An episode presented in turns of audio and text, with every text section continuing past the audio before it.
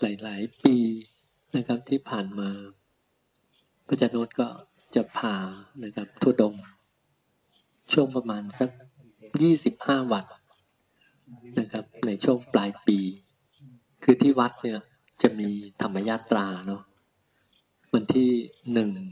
ธันวาถึงแปดธันวา ก็จะเป็นธรรมยาตราที่เราก็ออกจากวัดไป แล้วก็เดินอยู่รอบๆลำปะทาวเนาะ เดินเดินธรรมยาตราเพื่อ ก็เรียกว่าเพื่อให้คนได้กลับมา เกี่ยวข้องกับสิ่งแวดล้อมนะครับ อย่างถูกต้องนะครับอย่างนี้ก็ ตรงนี้ก็เราก็จะมีเรื่องที่ทำกันมาเป็นสิบหกปีนะครับ ปีนี้ปีที่สิบหกพอหลังจากนั้นก็ก็ไม่ได้กลับเข้าวัดนะครับพระอาจารย์นนท์ก็จะพามาเดินทุดงแล้วก็ตั้งใจว่า เหมือนกับคล้ายๆว่าจากทุดงตามตะเข็บลอยต่อของประเทศเนาะแล้วก็เพื่อคล้ายๆว่าอาศัยอ่าเขาเรียกว่าสถานที่นะครับ ที่อาจจะไม่สะดวกไม่สบายเนาะเป็นเครื่องขัดเกลาขัดเกลากิเลสขัดเกลาความเคยชินต่าง ๆ นะครับตอนนั้นก็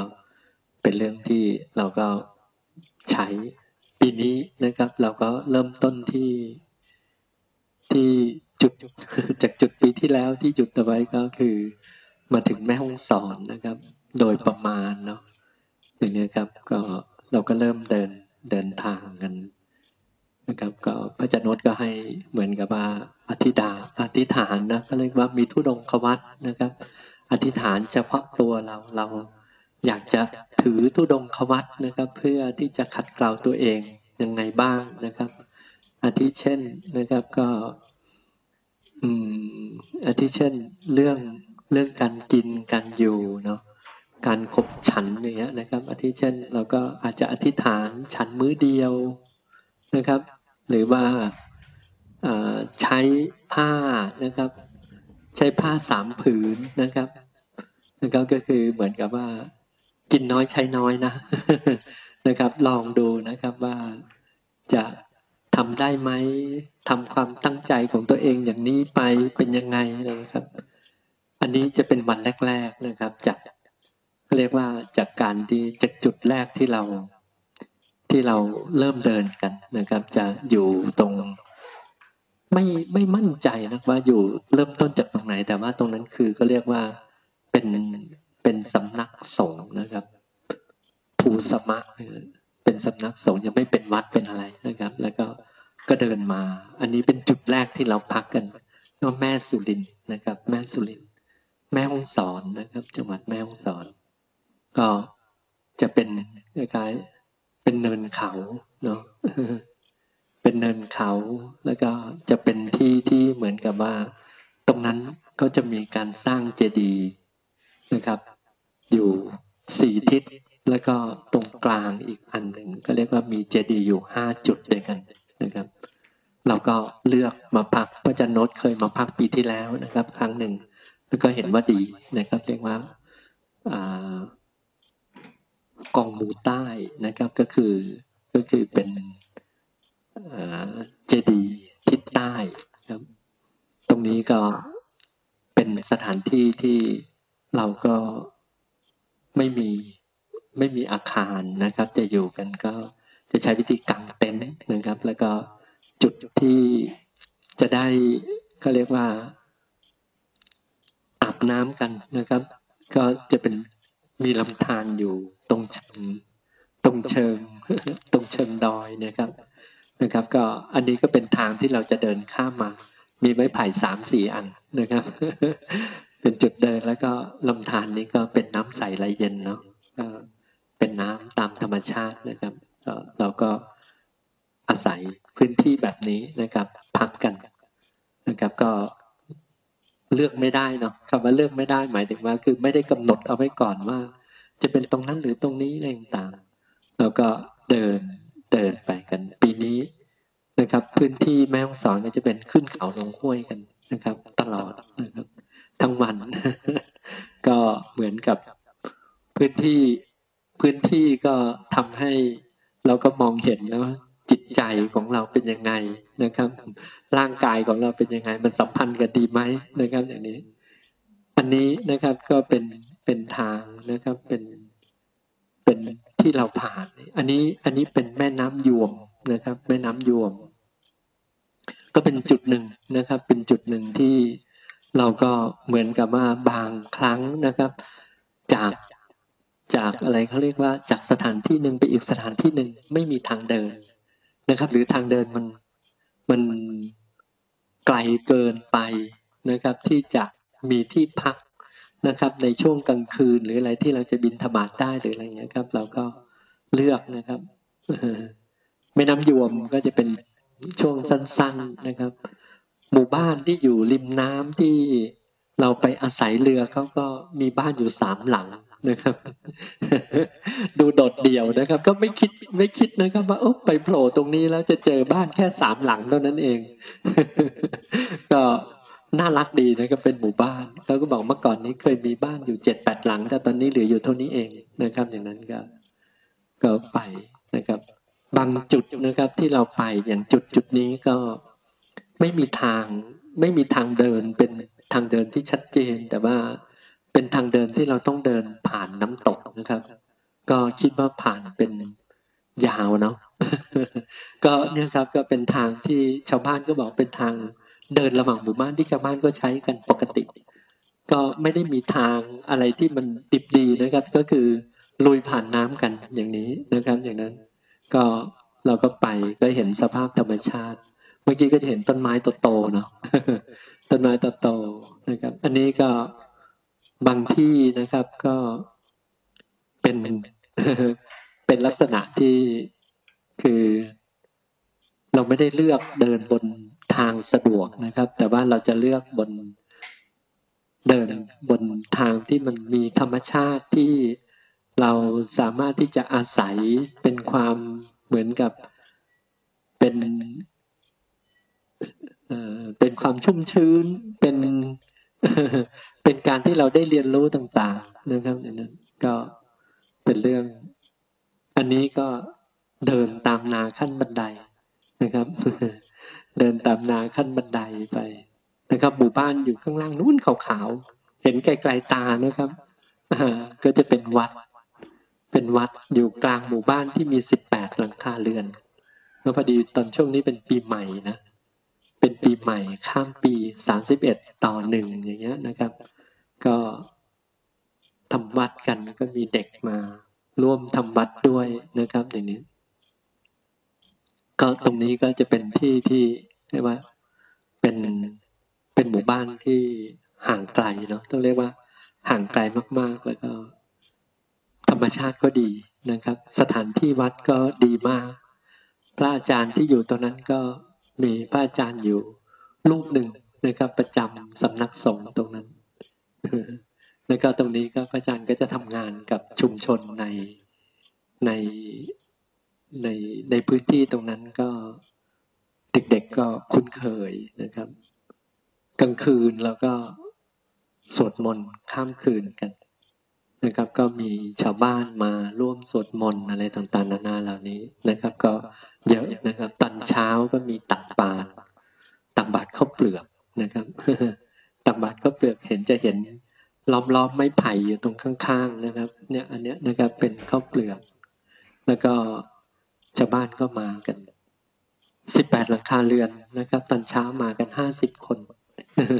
ห้าสิบคนนี่ก็ลูกเด็กเล็กแดงนะครับ ก็ถือว่ามากันเยอะเลย อุ่นหนาฝากข้าง ท่านก็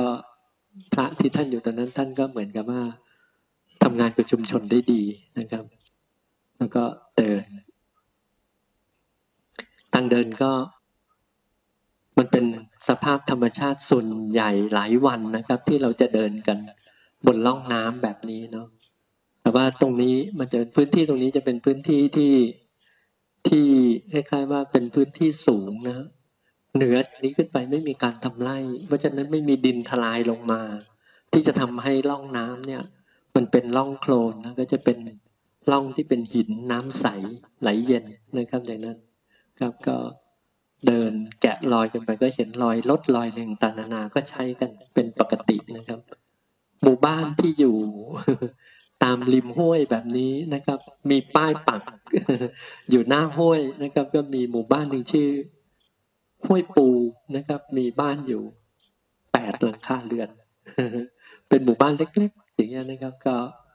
คือไม่มีทางอื่นที่ดีกว่านี้นะครับ ทางที่เป็นทางเดินก็จะไกลนะครับชาวบ้านบอกโอ้สูงมาก ก็อันนี้หลังจากที่คล้ายๆว่าเมื่อกี้หมู่บ้านที่เป็นช่วงปีใหม่นะครับ ก็จะอยู่หลังเขาด้านด้านซ้ายมือไป กดว่าพอเราข้ามเขามาแล้วก็หลงทาง หลงทางก็คำคำทางกัน บนสันเขามองมองว่า เอ๊ะทิศทางที่หมู่บ้านถัดไปจะอยู่ทางไหน แล้วก็ลองเหมือนกับคำทางกันท้ายสุดก็ได้นะครับ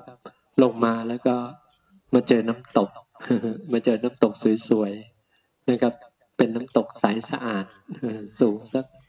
สามสิบสี่สิบเมตรได้นะครับอย่างนั้นหลังจากนี้เราก็เดินไปนะครับ ต่อไปอีกระยะหนึ่งเรียกว่าหลงทางวันนี้หลงทางเดินไกล ก็จะเป็นจุดที่เหมือนกับคล้ายๆก็เป็นการก็เรียกความไม่สะดวกความไม่สบายนะครับ มันก็จะทำให้เราเห็นก็เรียกว่า เห็นจิตใจของเรานะบางทีจิตใจที่ท้อแท้นะครับกำลังท้อแท้อยู่อ้าวพอเวลาที่เห็นทางข้างหน้านะครับ ที่มันเป็นทางที่ เออ เจอทางแล้วอะไรเงี้ย จิตใจมันก็เปลี่ยนไปไอ้ความท้อแท้เมื่อกี้หายไปไหนก็ไม่รู้อะไรอย่างเงี้ยนะครับ อย่างนั้น หรือบางทีเหมือนกับเราเดินมา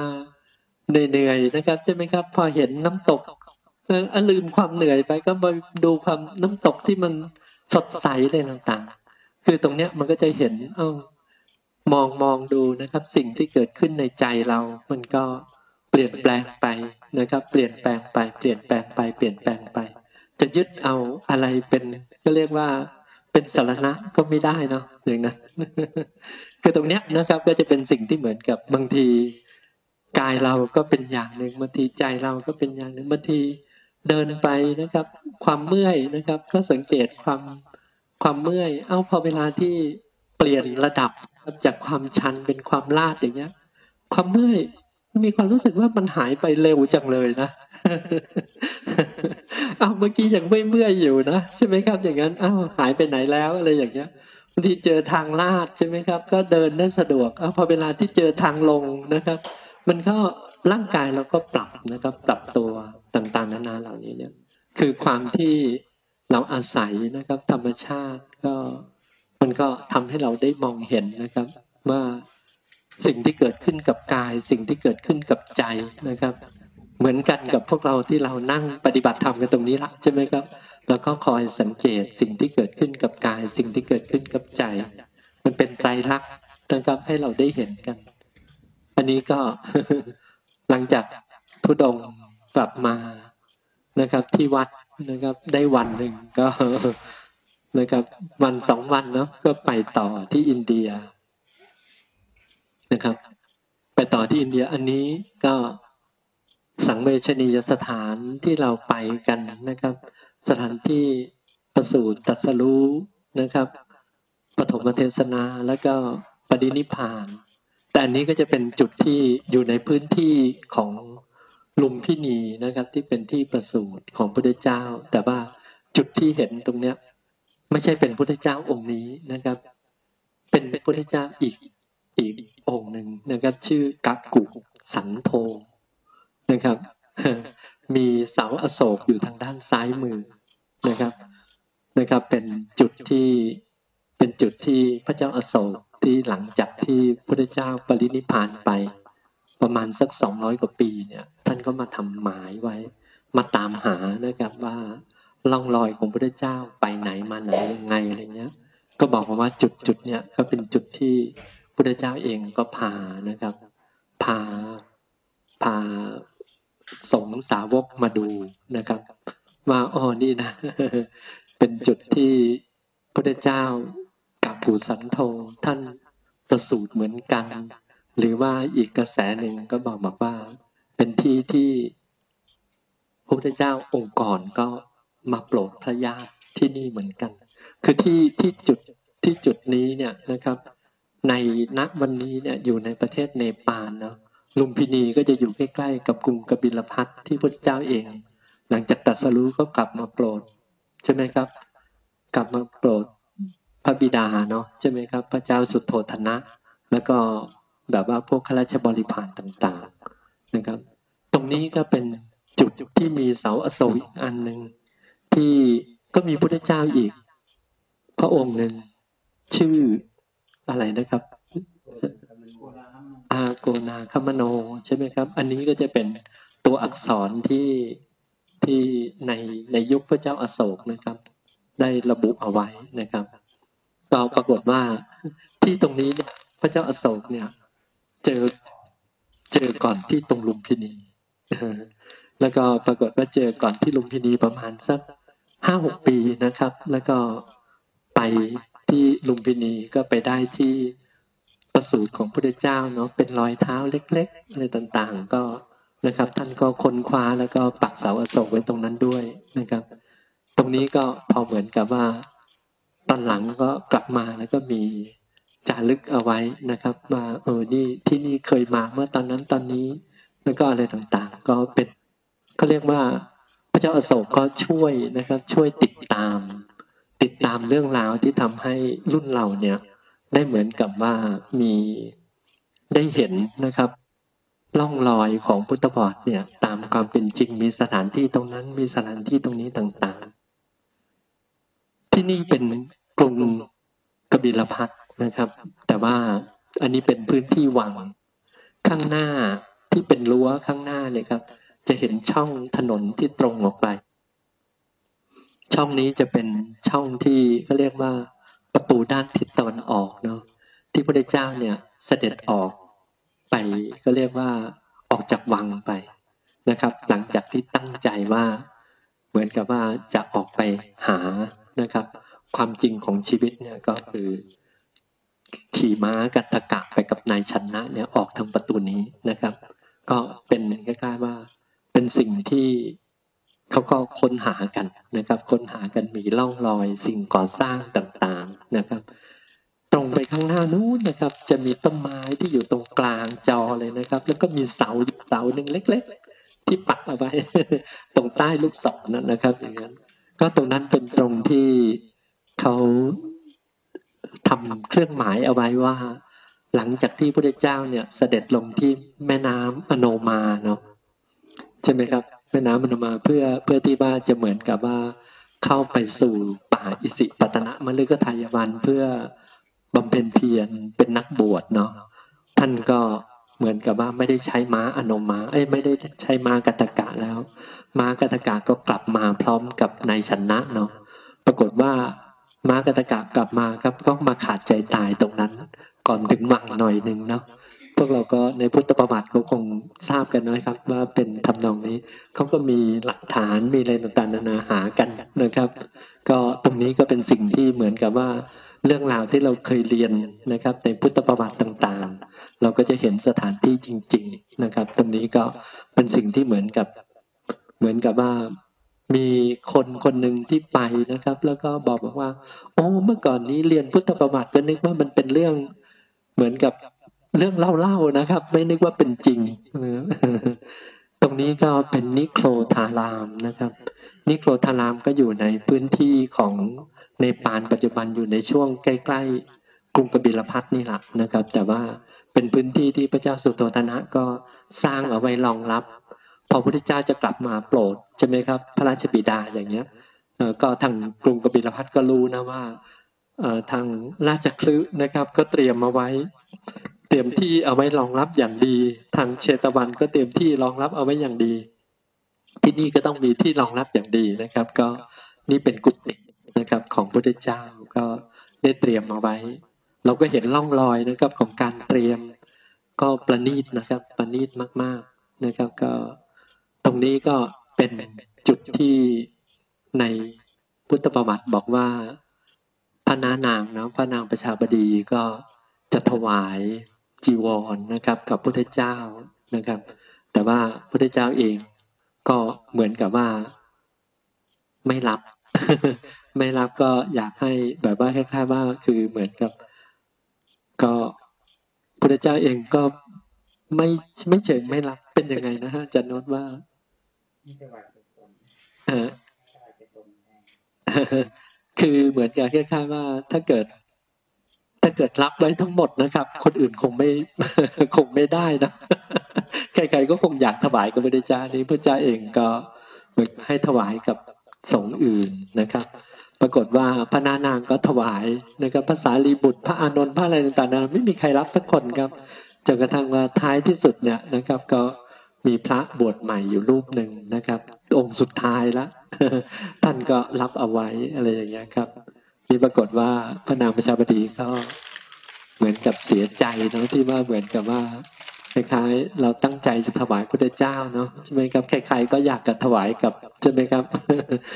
พระที่ที่ท่านเคารพอะไรเงี้ยปรากฏว่าพระเจ้าเองก็เหมือนกับว่าได้ได้เหมือนกับได้ทำให้พระนางประชาบดีเนาะเหมือนกับ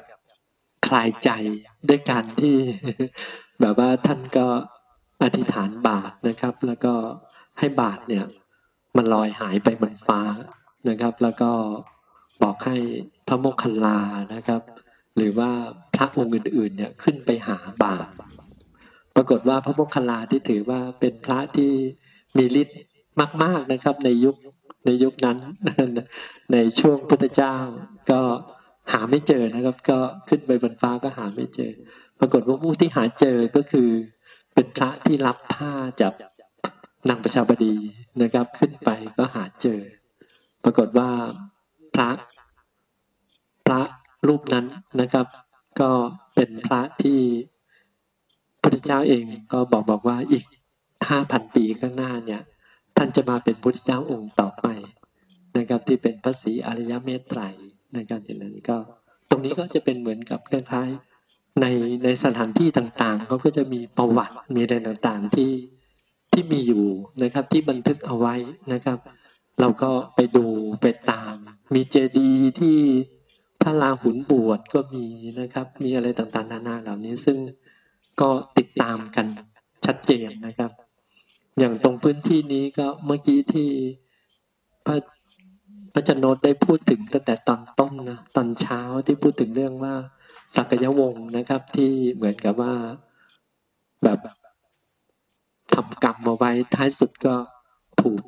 ถูกฆ่านะครับจำนวนมาก ก็เป็นเรื่องที่เหมือนกับว่า เป็นกรรมที่เป็นกรรมที่ตามทันเนาะจะตามทันในชาติไหนสักอันหนึ่งก็ เราก็ไม่ชัดเจนนะครับว่าแต่ว่านั่นคือเป็นเรื่องที่ พื้นที่ตรงนี้นะครับ ก็เป็นพื้นที่ที่สักยวงศ์จำนวนมากมายเนี่ยถูกถูกก็เรียกว่ากษัตริย์นะครับจากแคว้นสาวัตถีนะครับ จากสาวัตถี สาวัตถีนี่ในช่วงที่กษัตริย์องค์หนึ่งที่ชื่อพระเจ้าประเสริฐที่กุศลเนาะใช่ไหมครับ อยู่เนี่ยตอนนั้นก็มีเชตวันเนาะปรากฏว่ามีลูกคนหนึ่งนะครับ ลูกของพระเจ้าประเสริฐที่กุศลเนี่ยก็เหมือนกับว่าชิงบัลลังก์จากพ่อเนาะ มาใช่ไหมครับ ในช่วงนั้นก็พุทธเจ้าพระเมื่อกี้พระจันโนตบอกว่า ในช่วงอีกแปดปีที่พระเจ้าจะปรินิพานเนี่ย ปรากฏว่ามันมีประวัติที่ว่าท่านอะเป็นลูกที่ไม่ใช่มีเลือดกษัตริย์เนาะเพราะเนื่องจากว่าแม้เป็นลูกของพระเจ้าประเสริฐที่กุศลก็จริงเนี่ย แต่ว่าแม่เนี่ย พระเจ้าประเสริฐที่กุศลเนี่ยขอมาขอจากสักยวงศ์ปรากฏว่าสักยวงศ์เนี่ยก็ไม่ยอมให้ สายเลือดสักยะจริง ๆ ไป แต่ว่าให้นางจันทานคนหนึ่งที่เป็นลูกที่ไม่ได้เกิดจาก พ่อที่เป็นกษัตริย์ และแม่ที่เป็นกษัตริย์ แต่ว่าเกิดจากคล้ายๆ ต่างวรรณะเนาะอย่างเนี้ย แต่พอพอดีว่าว่าจริง ๆ ก็คงจะเป็นคนที่มีกิริยามารยาทที่เรียบร้อยแต่เป็นแต่ว่าในเชิง ในเชิงยุคสมัยเนาะที่นับถือวรรณะกันก็ไม่ยอมรับอย่างเงี้ย นั่นนั่นคือเมื่อเมื่อย้อมแมวไปเนี่ย แล้วพอพระเจ้า ชื่อฮะตรงนี้เนี่ยรู้ความจริงนะครับ ก็เหมือนกับว่าคล้ายๆว่าก็แก้แค้นเนาะตอนที่มาเยี่ยมนะครับญาติของแม่อย่างเงี้ยใช่ไหมครับ ทางญาติของแม่พอเวลาที่แบบตอนรับเสร็จเรียบร้อยเนี่ย พอเวลาที่พระเจ้าวิทูลวิทูลสภะเนี่ยนะครับ เสด็จกลับเนี่ย ก็เหมือนกับเอาก็เรียกว่า เอาน้ำนมนะล้างเสนียดจันไร จะกล้าว่ามาแล้วเป็นเสนียดกันนะครับเจอก็เอาน้ำนมล้างพอพระองค์ทราบเนี่ย ท่านก็บอกว่า ท่านก็จะเอาเลือด เลือดพวกสักยวงศ์นี่แหละใช่ไหมครับล้างคืนเนี่ยเพอพอเวลาที่ท่านเหมือนกับได้โอกาสท่านก็กลับมา ผู้คนก็ตายกันมากมาย ตรงนั้นก็เป็นเรื่องที่เหมือนกับว่ากรรมเนาะกรรม เพราะว่าในช่วงหนึ่งสักยวงศ์เองก็เคยเหมือนกับว่า เอายาพิษนะครับ ใส่ลงไปในน้ำแล้วก็ปรากฏว่ามีคนตายเยอะแยะอะไรอย่างเงี้ย แล้วก็พอท่านนี่พอถึงช่วงที่เขาเรียกว่ากรรมตำทันเนาะจะเป็นก็เรียกว่าจะเป็นอะไรยังไงก็ตามเนี่ย ตรงนี้ก็ปรากฏว่าก็ตายกันนะครับมากมายพระเจ้าเองก็ไม่สามารถช่วยได้นะครับ อย่างนั้น ตรงนี้ก็เป็นจุดนะครับ เราจะเห็นภูเขาที่มีรอยแยกนิดนึงข้างบนนั้นจะมีเจดีย์เล็ก ๆ นะครับ อันนี้เป็นในอินเดีย ก็จะเป็นพระอรหันตสาวกที่สำคัญของของพุทธการก็พระมหากัสสปะนะครับ พระมหากัสสปะนี่ท่านหลังจากที่พระเจ้าปรินิพานแล้วนะครับ ท่านก็เหมือนกับว่านิพพานตาม แต่ไม่นิพพานก็ตามวาระของท่านนะท่านอายุได้ร้อยยี่สิบปีนะครับ ก็ท่านก็มาคล้ายๆว่ามาใช้พื้นที่นี้นะครับ เป็นพื้นที่ที่ท่านนิพพานเนาะอย่างเนี้ยพื้นที่นี้ก็คล้ายๆว่า มันเป็นพื้นที่ที่มีลักษณะพิเศษนะครับคล้ายๆว่าเป็นภูเขานะครับ เป็นภูเขาสูงมีหินเยอะแยะ แล้วก็ตอนที่ท่านนะครับ นิพพานเนี่ยก็เหมือนว่าภูเขาก็ถล่มลงมาแล้วก็ทับร่างท่านไว้ แล้วก็ในก็เรียกว่าในพุทธประวัติก็บอกบอกว่า เมื่อ เมื่อพระศรีอริยเมตไตรเนี่ยนะอีกห้าพันปี ถัดมาเนี่ย ตรงนี้เนี่ยร่างท่านถึงจะสลายไปนะครับ ก็คล้ายๆว่าแล้วก็ตามมาดูนะครับ เราก็จะมองเห็นนะครับ ทางหินนะครับที่ล้มทับทับกันอยู่ ตรงนี้ก็ดูก็มีเขาโครงที่ที่ดีนะครับ เราจะเห็นนะครับช่องเป็นช่องเล็ก ๆนะครับ แล้วก็ตรงจุดตรงนี้ก็มาสร้างเจดีย์เอาไว้ อาจจะหมายถึงว่าใต้นี้หรือเปล่าอะไรอย่างเงี้ยนะครับดังนั้นก็เป็นเป็นพื้นที่ที่เหมือนกับว่าเราเรียนพุทธประวัติเนาะเราได้สืบหารายละเอียดต่างๆ ตามที่ บันทึกเอาไว้เนี่ยนะครับ ก็จะมีเรื่องราวที่ผู้คนมันก็พยายามตามกัน คือเรื่องราวของพุทธประวัตินี่ยครับ ก็เป็นเรื่องราวที่สิ่งที่เป็นแรงบันดาลใจก็คือการที่พระเจ้าเนี่ยเกิดมาใช่ไหมครับ ก็เป็นกษัตริย์นะครับ แต่ว่าสิ่งที่ทำให้ท่านเปลี่ยนแปลงไป เป็นพุทธเจ้านี่คือคืออะไรอะไรเงี้ยใช่ไหมครับก็คือการฝึกจิตของตนอย่างที่ ท่านบอกเอาไว้นะครับ การไม่ทำบาปทั้งปวงการทำกุศลให้ถึงพร้อมและใช่ไหมการชำระจิตของตนให้ขาวรอบ สิ่งที่ทำให้พระเจ้าสิทธัตถะเปลี่ยนเป็นพุทธเจ้าก็คือจิตนะครับจิตและนั่นคือตรงเนี้ยมันก็จะเป็นสิ่งที่ทำให้ผู้คนเนี่ยในช่วงสองพันกว่าปีนะครับ ก็เหมือนกับว่าได้มีแรงบันดาลใจที่จะเปลี่ยนจิตเปลี่ยนใจของตัวเองให้นะครับ ไม่ไม่ทุกข์นะครับ แล้วก็ มีครูบาอาจารย์ที่ทำได้กันตลอดเวลา ตรงนี้ก็เป็นสีลังกานะครับ สีลังกา ก็เป็นพื้นที่อีกพื้นที่หนึ่งที่พระเจ้าอโศกนะครับ ส่งลูกชายลูกสาวสองคนที่บวชนะครับ แล้วก็เป็นพระอรหันต์ทั้งสองคนเนี่ยมาในศรีลังกา แล้วศรีลังกาเขาก็เหมือนกับว่าตั้งแต่รับเอาศาสนาพุทธมาเป็นศาสนาประจำชาติ ตั้งแต่ยุคนู้นนะครับ อย่างนั้นก็ เขาก็เหมือนกับว่า เหมือนกับมีเรื่องมีพุทธประวัติว่าพระพุทธเจ้าเคยเสด็จมานะครับ ที่ตรงนั้นตรงนี้ ยอดเขานี้ก็เป็นยอดเขาที่สูงที่สุดในประเทศศรีลังกานะครับสองพัน250 เมตร จากระดับน้ำทะเลก็เป็นพื้นที่ที่เป็นยอดเขาที่มีพื้นที่ประมาณสักหนึ่งไร่นะครับ ก็ประมาณสัก40เมตรคูณ40เมตรไม่เกินนั้นนะครับ เป็นยอดเขาแหลมๆอันหนึ่งเลย แล้วก็ คือถ้าเราเทียบความสูงนะครับใช่ไหมครับ40เมตรนี่เป็นแหลมเปียบเลยละอย่างเงี้ย แล้วก็บนนั้นก็จะมีรอยพระบาทนะครับทีนั้น ก็ด้วยรูปทรงของเขาความสูงของเขาเนี่ย ก็ทำให้เหมือนกับคล้ายๆว่าทุกศาสนานะครับ ก็เหมือนกับมองเห็นที่นี่เป็นพุทธสถานของตัวเองฮินดูก็เห็นว่าที่นี่เป็นใช่ไหมครับ เป็นที่ที่นะครับ เชื่อมต่อกับพระศิวะพระนารายณ์อะไรต่างๆ จะเป็นศาสนาคริสต์ก็มองเห็นว่าที่นี่เป็นที่ที่พระเจ้านะครับ อาดัมอีฟอะไรต่างๆ นานาเหล่านี้ก็เป็นเรื่องที่ทำให้คนศรีลังกาเนี่ย ทุกคนนะครับต้องเรียกว่า